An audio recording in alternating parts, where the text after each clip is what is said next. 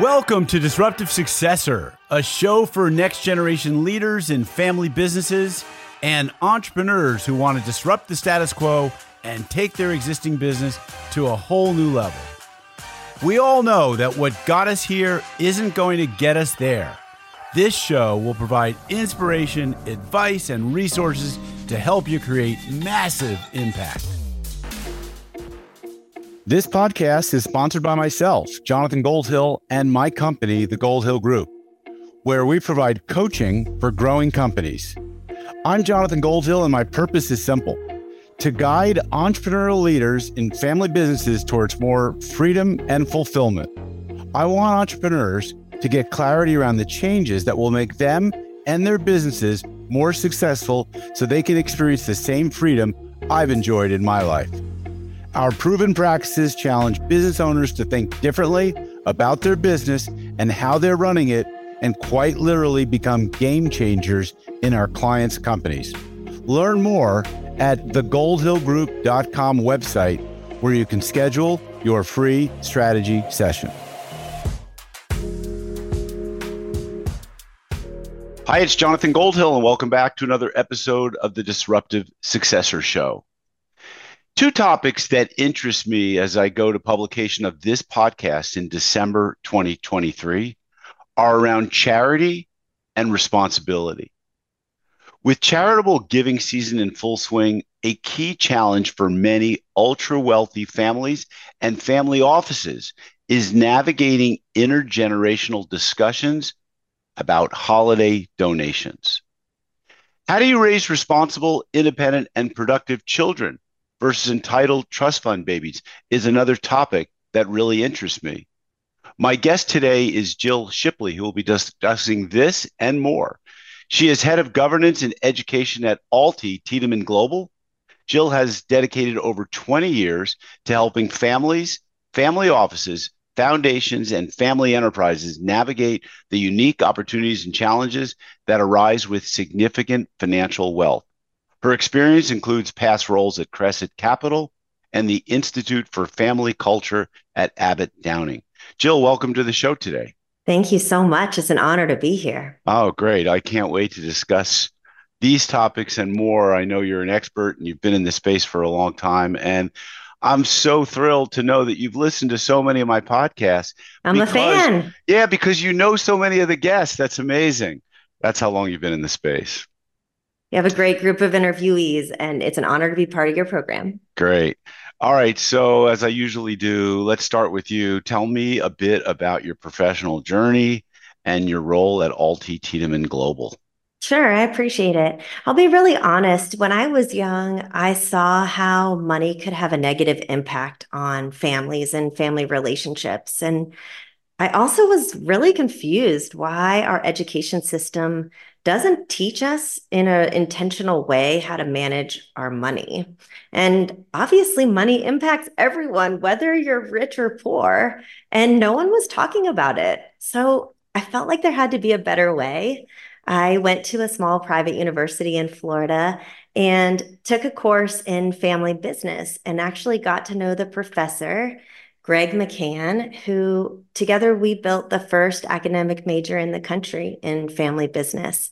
I worked for Stetson's Family Business Center and was a professor in the program, basically helping college students whose family owns a business, even if they weren't going to work in the business, to at least take a business course, learn a little bit about family systems and family dynamics, to be prepared as an owner and a potential successor in the business. But academia was not for me forever. okay. So I left Stetson and I have spent the last 20 years in multifamily offices, focusing on nothing financial. So my whole job has been dedicated to helping individuals and families explore what is the impact they want their money to have on themselves, on their identity, on their relationships, their relationships with their kids and grandkids and significant other, and also on the community and world. I and that's I great. It's yeah. a great, it's a great role, and I've been doing it for the over 20 years. And, and so, I'm, explain to people for who those who might not be familiar with what is a multifamily office. What does that mean? Great question.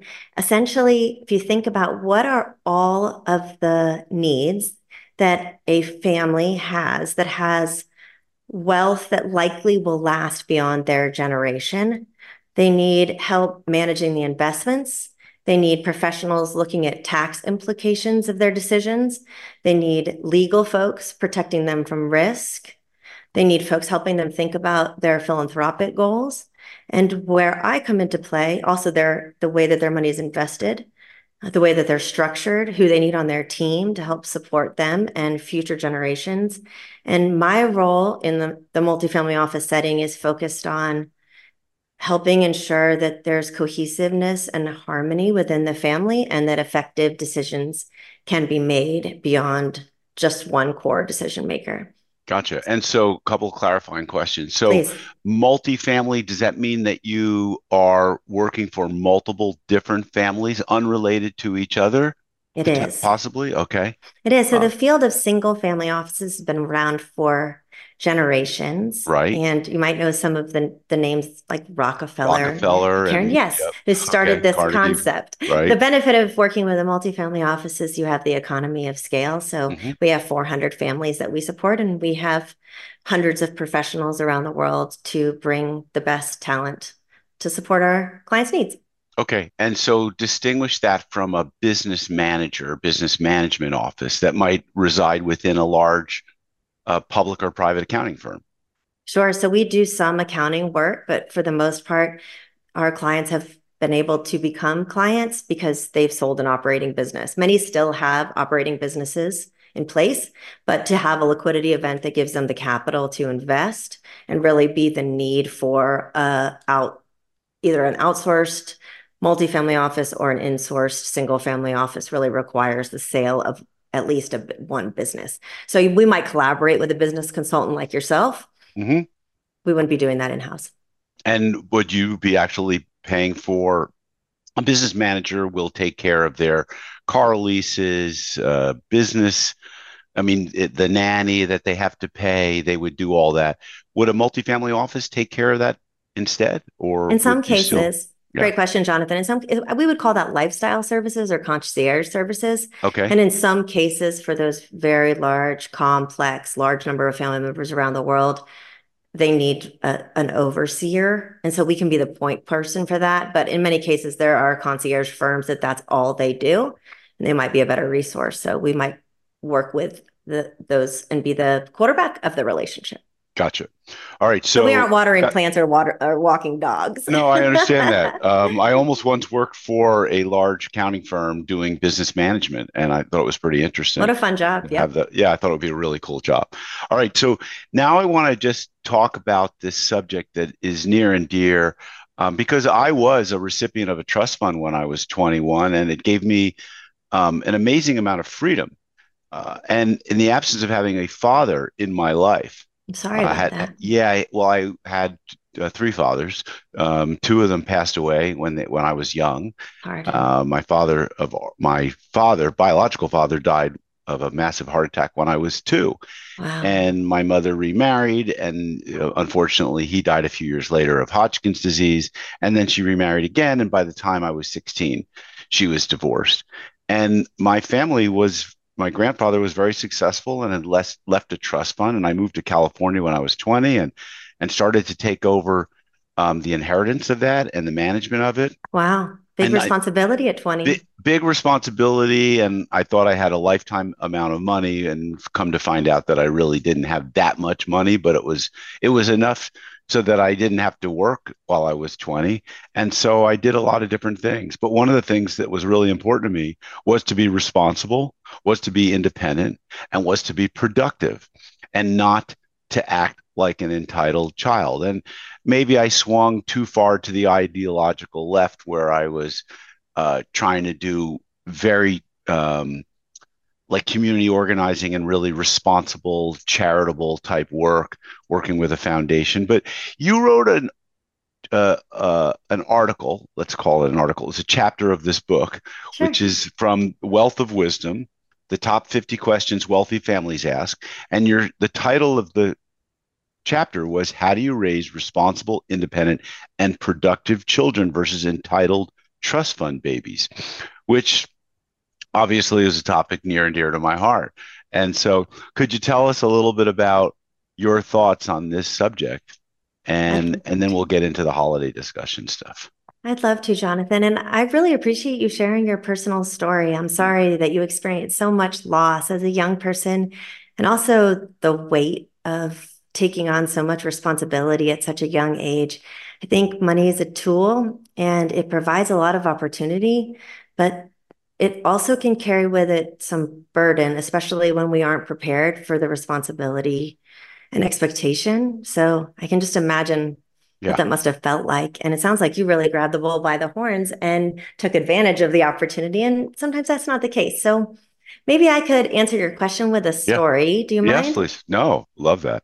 So this is a bit of a stereotypical story, and I'm sure it's one that you're familiar with, maybe not necessarily from your personal life, but from your professional life. So many of our clients are first generation wealth creators. And when you look at the statistics, 80%, 80% of the wealth holders today created it themselves. And over 80% of that group say that they were raised in lower to lower middle class upbringings. So you imagine you have nothing and you are determined to give your kids a better life. So you pound your fists on the table through blood, sweat, and tears. You build wealth, you build a business, you build success because you are determined. It might not be because of ambition necessarily or work ethic, it might be out of desperation. And then you give your kids a better life, right? Yes. And that's no, the dream. Yep. And the challenge then comes into play when now you're worried because your children have been raised in a better life. So they don't have the same desperation. They don't have the same ambition because there was food on the table. They didn't have to blood, sweat, tears to put the food on the table. You gave it to them. But now you start to feel frustrated that they haven't inherited your work ethic and you start to worry how are they going to be prepared? How are they going to understand the value of a dollar? How do we educate them? How do we make sure they're productive? Right to your exact point into my chapter title. Yep. Yep. We don't want them to be spoiled entitled trust fund babies. Who's right. going to take over after right. me? Right. And parents and grandparents it's they struggle. So this in my experience is sort of a stereotypical story of we made it and now we our kids aren't living up to our hopes and expectations we had of them. And in my experience, I don't know about yours, Jonathan, it makes sense. If they didn't have that 100%. desperate feeling, what would make them work 80 hours a week and live on nothing when that they didn't need that necessarily to motivate them? So my experience is how do you raise productive and happy inheritors. Mm-hmm. I think it, it starts with you. It starts with a reflection of what is success, recognizing that money cannot be the determiner. Because it's likely when you're a client of ours, your kids are not going to make as much money as you. Right. So to have success be solely dependent on income is an unfair expectation. So my opinion is let's explore what is success to them? And for most, I don't know if this is your experience, Jonathan, but mine is when you get down to it and you ask the third question of what do you really, really want for your kids? The answer is well being. It's yep. flourishing, it's thriving, it's yep. purpose, it's meaning. It's not money. And you've already given them money. So if we can stay in the heart of let's focus on purpose and meaning the majority of inheritors that I work with are responsible.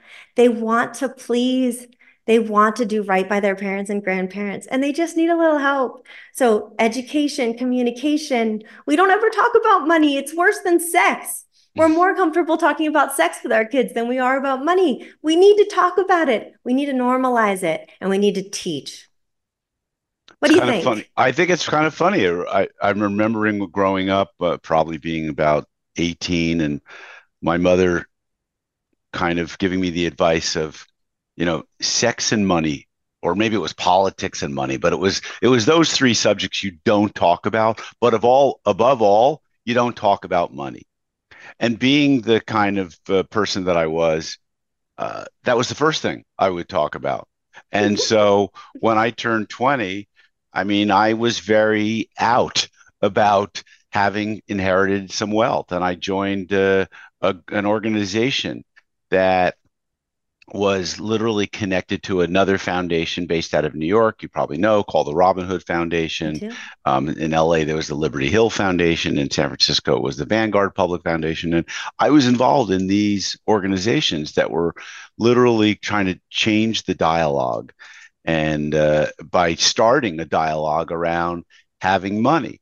Now, um, I came to realize that I was hanging around some people that were connected with names like DuPont and, uh, you know, bigger names than I was.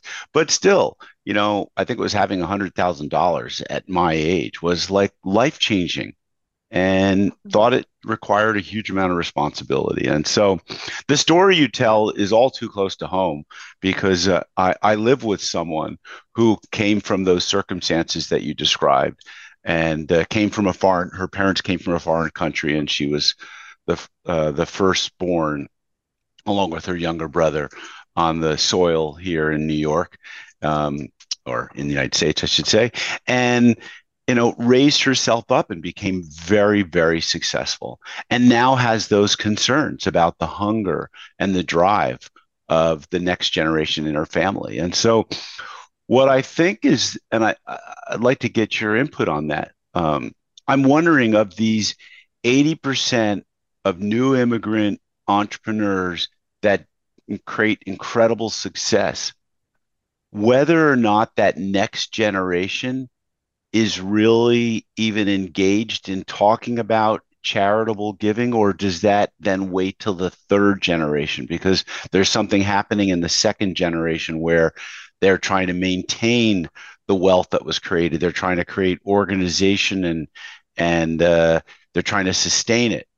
And it's yes. not the conversation of charitable giving, which is so appropriate for this holiday, doesn't come up until another generation later. So, yeah. what are your thoughts on this? A couple things. And if I may, I think as a society, we would be benefited by caref- being careful about the way we use the word success. Mm-hmm. So even to your point of those our clients that have had success, I think not making hundreds of millions of dollars can still be a success. Right. So that's the only uh, it's a shift I think in our societal. Oh, I agree. Huge. Right. We can have a lot of purpose doing nonprofit work with maybe a, a less um, less in our bank account and more in our emotional bank account.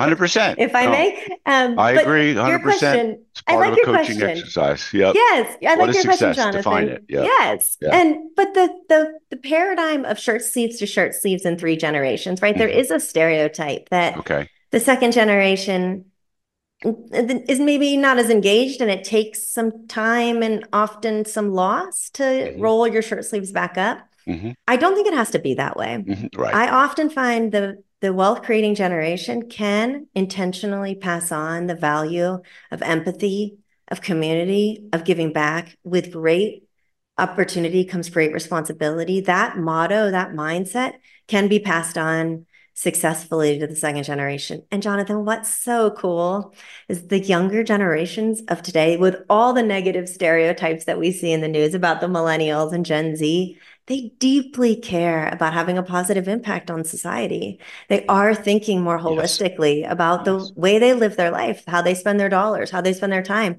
They care in a in a way that is different than we have seen in previous generations. And so I'm inspired. I don't think it has to be waiting for the third generation to get engaged in giving. I think we can encourage and support families from generation 1 on.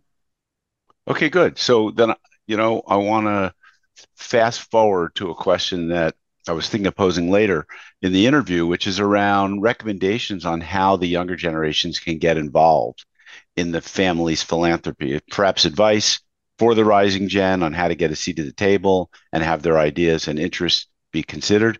But before you answer that question, sure, I just want to sort of uh, like a, a small promotional thing that I do, sort of is I have a pledge to give back.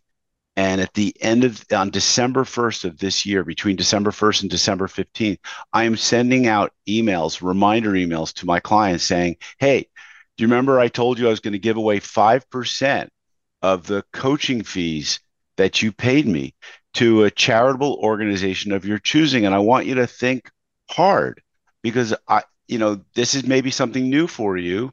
I don't tell them that, mm-hmm. but I want you to maybe connect it to your brand, your brand identity. You're a small, medium sized business. You're not thinking about that you make so much money, you're going to give it away. But if you were, and you will with me, it's who would you support? Um, and I, I focused that conversation on the younger generation in the family because they're driving the future.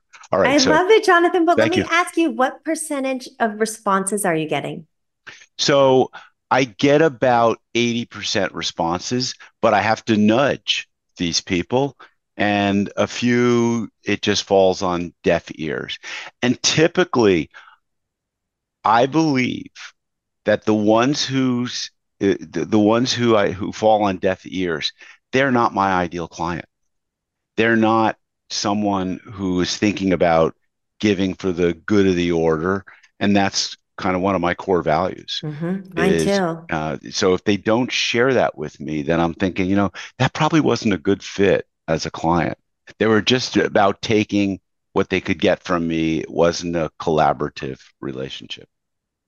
I, I have an, a thought that comes up for me, and I'll share for what it's worth. I wonder if some of your r- rising gen clients might be intimidated by the ask. I, I have found sometimes, especially if they didn't make the money themselves, there's almost some guilt or shame that comes with giving it away, uh, even if it's money that they're you're they're going to allocate based on your ask because it they're paying you for your service and then you're donating a portion of that. And so i wonder if there's an additional conversation that might make the make you have to nudge a little less because I would right. imagine those folks want to and just feel a little intimidated by how do I do this in an impactful way that doesn't feel like I don't deserve it since I didn't earn yeah. it? What it's possible. Think? I think it's possible. I think that a lot of the people that I'm appealing to are between the ages of 30 and 50.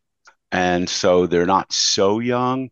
Um, and these are ones that have contributed greatly to right. the to the um, the revenue generation of the business. If I was Gen Z, if that's the right um, mm-hmm. letter, uh, and they hadn't yet contributed, I think you are 100% spot on. Yeah, it's, and your Gen Xers and Boomers are probably busy. That's probably why you have to nudge them. Okay, let exactly, me answer your exactly. question. Okay, so great. You're you're part of the rising gen, and you want to get involved, but mm-hmm it's almost a little uncomfortable to ask to be involved because it can feel uh, sort of like asking how much am I going to inherit to your mm-hmm. parents or grandparents. You don't want to seem that it matters like you're you're waiting for them to die to have mm-hmm. access or to have a voice or have power. Mm-hmm. And so how do we open up that conversation? And my experience is the parents and grandparents are dreaming of their children and grandchildren getting involved. So it's almost like both sides, all of the generations wish for the multi-generational engagement, but nobody wants to bring it up. The parents and grandparents don't want to feel like they're forcing their kids and grandkids, and the kids and grandkids have the opposite perspective, as I just described. Right. So since they want engagement, they're looking for family togetherness. They want the money to be positive. They want to make sure their legacy continues. And they have so much to teach us. One way that I think the next generation can engage in a conversation is to say, Grandma, Grandpa, Mom, Dad, I have so much to learn from you. And I want to do it while you're here. So, can over the holidays, can we sit down? Can you tell me some stories? Can you tell me about ways that you've engaged in the community to make a difference? Can you share with me what you care about and why? Ask them to tell you stories. And it open it I, I think uh, just to take a little tangent ramble, uh, because of the lifespans increasing, now we have five to six generations alive at the same time, sitting mm. at the dinner table for the first right. time in history. And unfortunately, we're almost making our elders invisible We have this preconceived notion that we need to talk slower and treat them with kid gloves in their 80s or 90s. And some of my clients, Jonathan, are sharp as a whip right. at this generation, at this age. Engage them. And they're my experience is they're so happy to see their children and grandchildren wanting to wanting to give alongside of them, wanting to learn, respecting and honoring the traditions. I don't think the next generation should come in and say, let me tell you why what you're doing is wrong and how we should be doing it differently. Right. Coming in with respect and empathy and an ear to learn. And what's so cool is because of technology and the technological technological advances, the senior generations often aren't as up to speed on what is this chat gpt or what what are these? I'm hearing you can give donations over text. Tell me more. What about social media? It seems like there's a lot of quick campaigns or gofundme. What is that so i think going both ways we can just encourage conversations. And at the holidays what a better time. Yeah. When we're yeah. together. Yeah. So are, are you a, a party or a witness to these decisions and discussions? Is there disharmony, harmony? Is there conflict, lack of conflict? Is there is can you get interest at all levels or, or um, you know generations and get some productive conversations going? What what's your experience in this area? Yes, so it depends. My involvement depends. I think if a family's just starting out, you don't need a trained facilitator in the room to right. help navigate the conversation. Just talk. Mm-hmm. I think if you have a if you have a large, especially a private foundation or a donor advised fund where you're giving away ex- significant amounts of money, you can ruin a nonprofit organization by donating too much to them because they just aren't of course. They don't have the capacity to sustain with that influx of cash. So right. there, and, and, also it is hard. There are very different values across the generation stereotypically. And so having a trained facilitator that can help make sure all the voices in the room are heard and everyone everyone has an opportunity to speak and and and also that decisions are being made in, in a manner of consensus you, you need sometimes the help when there are competing values and competing interests so my recommendation to help re i like i think every family has conflict so we're not mm-hmm. trying to avoid conflict we're trying to avoid relationship destroying conflict so right. and and when there's charged topics, it helps to have a facilitator. We all behave better when there's someone else in the room and someone that's managing the conversation around some ground rules. So I, but having a conversation about what we agree on rather than fighting about what we disagree on, you can give to any organization you want out of your own money. But if your family is going to engage in shared giving, focus on what you care about together. Yeah. Especially this time of year, Jonathan. Gosh, people are cold People need jackets and blankets. They need food. They need gifts for their kids for the holidays. I, I don't know any family that can agree that those causes matter. So, despite the fact we're in a very politi- politicized climate where there are tragedies happening around the world, mm-hmm. there are polarizing political and religious things taking place. I think when it comes to shared family giving, let's focus on what we agree on. I think, lean in. I, I agree. I mean, for me, my experience is my clients come together as a family and support an organization of their choosing that relates to their business. It's never been an issue. And if occasionally there's different ideas, they seem to just be inclusive. Like, can we do, can you do this, that, and the other thing? They'll say, three, here are three organizations we want to support. Can you divvy it up? And, you know, I, I never really gave much consideration to, okay, so they've got different values, different motivations for giving. Should they be even having the conversation of can we have more impact by just giving to one? We're not talking large enough dollars here to, to, to have those conversations. But I could imagine at a much larger family office situation where more money is at stake, having those conversations around impact is is an important conversation to have. I think so. And Jonathan, if I could say, even at the small numbers, oftentimes the first generation puts in their estate plan that they're going to pass on a portion of their assets to charity, and often it's for tax purposes. Mm-hmm. So if that amount of money is going to grow over time, practice with small amounts and practice n- not it, always agreeing is just not reality. You know, we're going to come with different causes that we are care about, and when there's limited resources, we need to reach consensus. And it's a great way to practice around making a positive impact versus firing a key employee or selling the business. yeah. Now, how much do you take some of these practices and institutionalize the giving? And so that it becomes part of their governance documents. Um, one of the things I could imagine and have been through, I went through the Northridge earthquake, and that was a dramatic impact and as uh, a guy who was running a small business and economic development center, helping literally thousands of businesses in the San Fernando Valley. Wow. Um, these types of urgent issues or crisis situations can make you want to uh, or you know humanitarian challenges which oh, we're yeah. seeing drop course, everything. You know drop, drop everything, everything give and everything focus. right. Yes. so how much do you bake in into their governing documents sort of an institutionalized practice of giving a certain amount to certain types of causes? How much do you set aside for the the rainy day you know natural cause natural disaster type situation? What do you recommend here? You're speaking my language. So my recommendation is to have a bucket of money that is automatically given in alignment with your mission mm-hmm. and have a portion a percentage that is for the t- the needs of the time. It right. might be a natural disaster. It might be a global humanita- humanitarian crisis. You don't know, and we don't know. And so, mm-hmm. giving yourself the flexibility to go off mission for your giving. But yes, governing documents. I mean, the reason we have governance in place is you want to prepare before you need it. Mm-hmm. So you want to have uh, like an em- family employment policy, right? You want to have a mm-hmm. policy in place before the 18 year old slacker comes knocking at the door for the job, right? You want to have the, the eligibility requirements. It's sort of the same thing when it comes to philanthropy. Yeah. I, I, believe in, in strong governance and I believe in allowing for flexibility for change.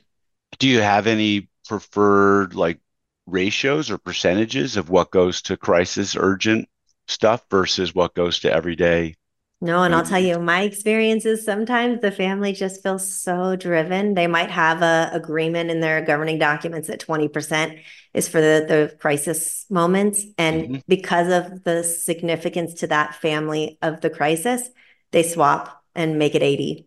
Got it. So giving okay. flexibility for that. I don't think there's a hard and fast rule. And it always goes back to the your why.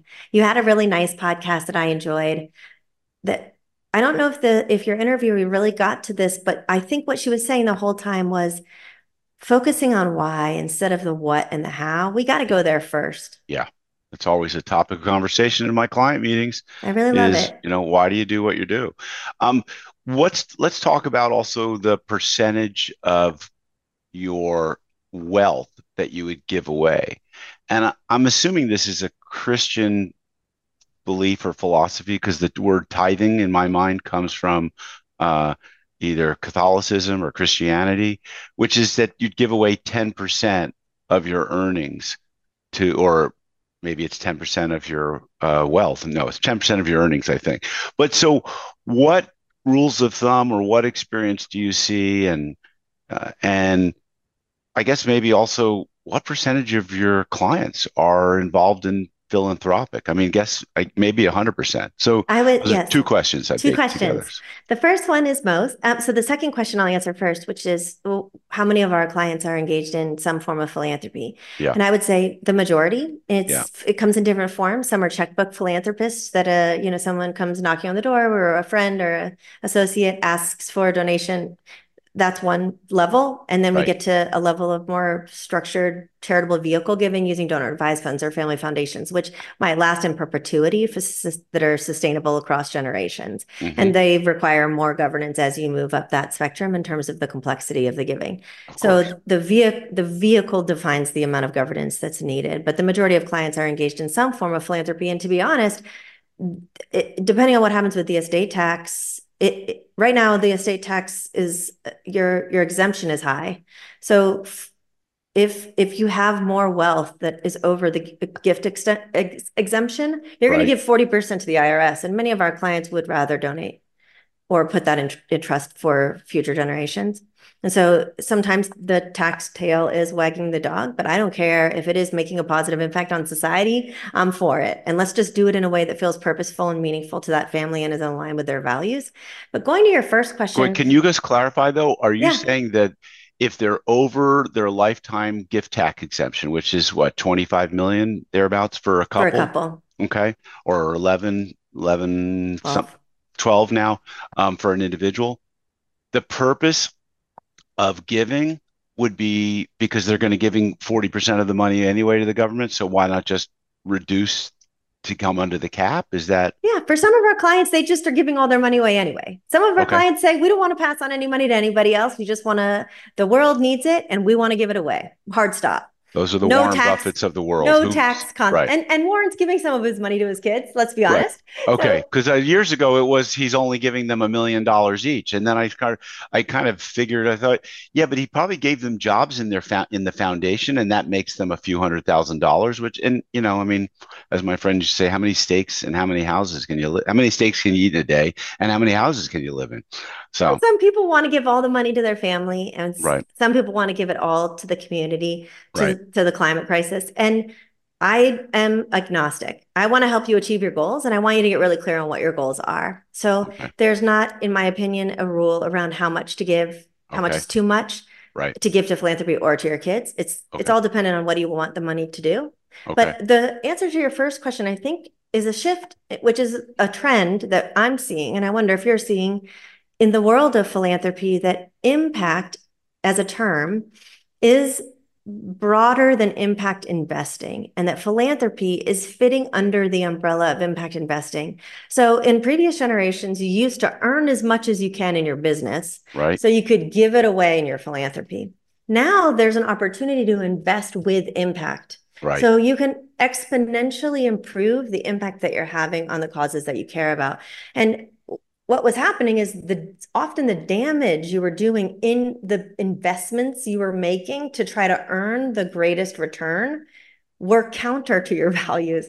Now you can invest yes. with impact, often making more than you could with traditional investing. Got it. And so the money is invested and earning and having a positive impact and you can give it away. With philanthropy being one of the categories of impact investing where you just have no expectation of financial return. Right. And so it's such a beautiful, it's such a shift in a mindset, in my experience, on what change do we want to see in the world and what are the levers we can pull to accomplish that change. And it's not just philanthropy.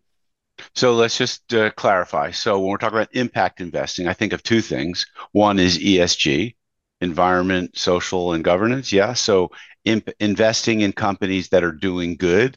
So you might stay away from, for instance, nuclear energy or oil drilling companies and invest in solar or invest in something. I can't think of another example. So that's one case.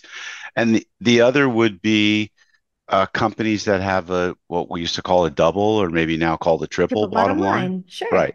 So yeah. explain explain what that is. Sure. So I'm not an in- impact investor. I'm part of our impact group. But the reason I joined Alti is because the firm is committed to having a net positive impact.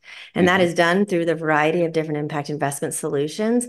But it's not just, you know, we do have a problem in our society today around greenwashing. Mm-hmm. And I mm-hmm. think ESG in- investing, all, environment, social, and governance are critical. How yeah. we are measuring that, I think, can get a little. Yes. Mark, like... uh, it can get a little washed out. And so right. I think it's very important. And in the way that we approach impact investing, it, it goes just beyond screening. So you're not just yeah. screening out tobacco or gambling or yeah. guns, whatever your whatever you value and you want to remove from your portfolio. It's it, or coal. It's not just screening. It might not even involve screening. It might be investing in private businesses that are women owned or minority owned. It might be private businesses that are focusing on how do we decarbonize and that those investments are actually providing significant financial returns and change in the world at the same time. Yeah, amazing. Wow. Brings me back to my early days of investing when I was trying to do socially responsible investing. And these mutual funds and money market funds and instruments were being created out of San Francisco and New York and Washington, D.C. Some people that I came to know and, and meet. And some of them became very viable organizations. Others disappeared. Uh, I guess working assets if you name you probably remember way back. It's no longer a trend. I think it is it's yep. not a fad. Exactly. It is, it is it working. Is, it is. And Jonathan, I know we're running out of time, but if I can just give kind of my maybe three or four just overarching quick recommendations related to this topic. Do you mind? Not at all. And then I w- would like you to tell us a little bit about your organization before we wrap up. Thanks. I appreciate the opportunity. So if I were to say what were what are the key recommendations for engaging in shared family giving? The first is decide what your motivation is. Mm-hmm. What is same with what we were talking about before, right? What's That's, success? What matters? And for most families, it's it's togetherness. Mm-hmm. So that helps you stay away from any of the polarizing, conflicting topics. So decide what you want, decide what you care about, and what you agree on. Number one. Number two, I am such a firm believer that none of us want to do anything that we're forced to do. So oftentimes families have great intentions and they invite all their family members to be involved in their shared giving. But when you feel forced, you want to not engage. So it's almost like if you're in a room with no doors you're dying to get out. But as soon as someone opens the door and allows you to leave, oftentimes you stay. So, giving people the freedom and flexibility to come and go, that the light is always on. You are welcome, but not required. That's number two. So important. That kind of ties to the third, which is inclusivity. It is really hard. I think when it comes to ownership in a family business, blood you know we have such a high divorce rate in our society. So it's understandable that you don't want your ex-spouse sitting at your boardroom table making decisions with your family. But when it comes to philanthropy you don't own it. So engaging the spouses in this conversation oftentimes they bring more to the conversation than the blood relatives do. So inclusivity in the conversation especially if you want the next generation to be involved both parents are going to have an influence. So inclusivity and then the last one is the honoring our elders and honoring our younger generation's views. So, respecting the legacy with flexibility for new ideas and new values, not having a, such a rigid mission that's about someone else's goals. It's about everyone's goals. Jill, that was wonderful. Thanks. Wrap up and take us home. Tell us a little bit about Alti Tiedemann Global and uh, maybe even where people can reach you if they want more information. Thank you. Yes, altiglobal.com. And we are a global business, $60 billion assets under management. And we're really here to support net positive impact, investing clients' assets, helping them achieve their wealth goals and achieve their goals for their family and their communities. Awesome. And if people want to get a hold of you personally, want to find out more about what you do or have a question to ask you, what's the Jill. best Jill. Shipley at altiglobal.com. Fantastic. Awesome. Thanks, Jonathan. It's been a pleasure. Yeah, it's been a pleasure. Folks, you know the drill. If you like this show, please share it with others. Um, give us a great podcast rating on your listening app of choice. And stay tuned for future episodes, where in a future episode, we'll be talking about divorce rates, prenups, mm-hmm. and things that relate to family businesses to keep your money secure and in your family. This podcast is sponsored by myself, Jonathan Goldhill, and my company, the Goldhill Group where we provide coaching for growing companies. I'm Jonathan Goldhill, and my purpose is simple to guide entrepreneurial leaders in family businesses towards more freedom and fulfillment. I want entrepreneurs to get clarity around the changes that will make them and their businesses more successful so they can experience the same freedom I've enjoyed in my life. Our proven practices challenge business owners to think differently about their business and how they're running it and quite literally become game changers in our clients' companies. Learn more at thegoldhillgroup.com website where you can schedule your free strategy session.